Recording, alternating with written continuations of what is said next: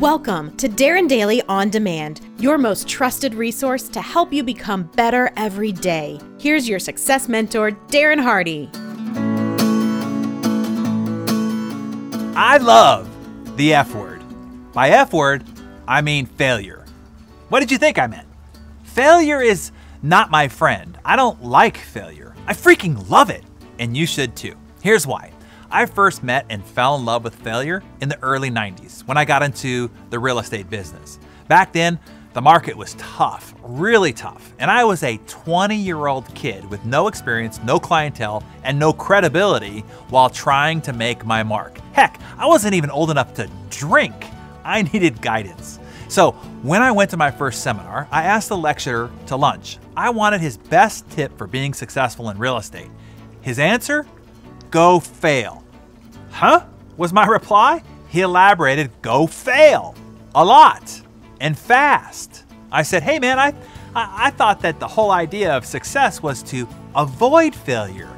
He said, it's quite the opposite. Then he recited a quote from Thomas Watson, the former president of IBM, who said, The key to success is massive failure. Your goal is to out fail your competition.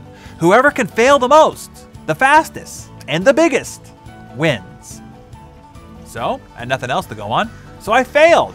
I failed a lot and I failed fast. And since then, I've had the chance to add failed big. And guess what?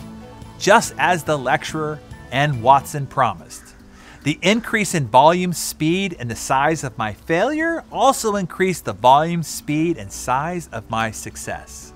That started my lifelong love affair with failure. We are now inseparable. If for some reason we're apart for too long a stretch, I do whatever I can to rush back into her arms. I am rewarded then with expanded success and prosperity. Failure can simply be testing new ideas, launching new initiatives, many of which might fail. Jeff Bezos calls them experiments. And the path to faster and bigger success is to speed up the rate and size of experiments, meaning the rate and size of failures. And I and Bezos are not the only suitors to failure. I can tell you now that most of the people that you envy on the covers of magazines love her just as much. I've often asked roomfuls of big time CEOs to list the top five defining moments responsible for their great success. Inevitably, great failures are on their list, often occupying more than one, two, or three spots. You see, many of the greatest achievers you admire thrive on failure. They love it because they are obsessed with improvement. They can experience growth only through failure. They want to continually find the boundaries of their current potential so that they can better understand their capabilities to find new ways of breaking through. Success? It's actually not that exhilarating or satisfying to them. Failure offers them the greatest opportunity to tweak, to iterate, and to improve. Failure offers them a gateway to the next level, which is absolutely exhilarating, satisfying, and thrilling. That's what I want for you more thrills, more exhilarations, more satisfactions. Thus, I want failure for you. More of it, faster and bigger.